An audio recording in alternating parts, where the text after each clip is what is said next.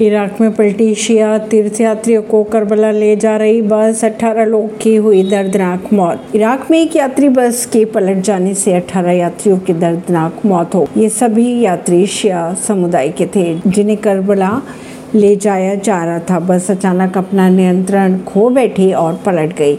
इस दौरान काफ़ी यात्री घायल भी बताए जा रहे हैं, जिन्हें अस्पताल में भर्ती कराया गया। खबरों की अगर माने तो लाखों श्रद्धालु तीर्थ यात्रा के लिए हर साल शहर में एकत्रित होते हैं, जिसे दुनिया का सबसे बड़ा वार्षिक सार्वजनिक सभा माना जाता है। तीर्थ यात्री इराक के विभिन्न हिस्सों के साथ साथ ईरान और खाड़ी देशों से भी आते हैं, जिनमें कई लोग पैदल ही करबला की ओर जाते हैं। कहा यह जा रहा है कि बगदाद से लगभग 55 मील उत्तर में बलाज शहर के पास बस पलट गई। मृतकों में पंद्रह पुरुष और तीन महिलाएँ बताई जा रही है, परवीन नई दिल्ली से।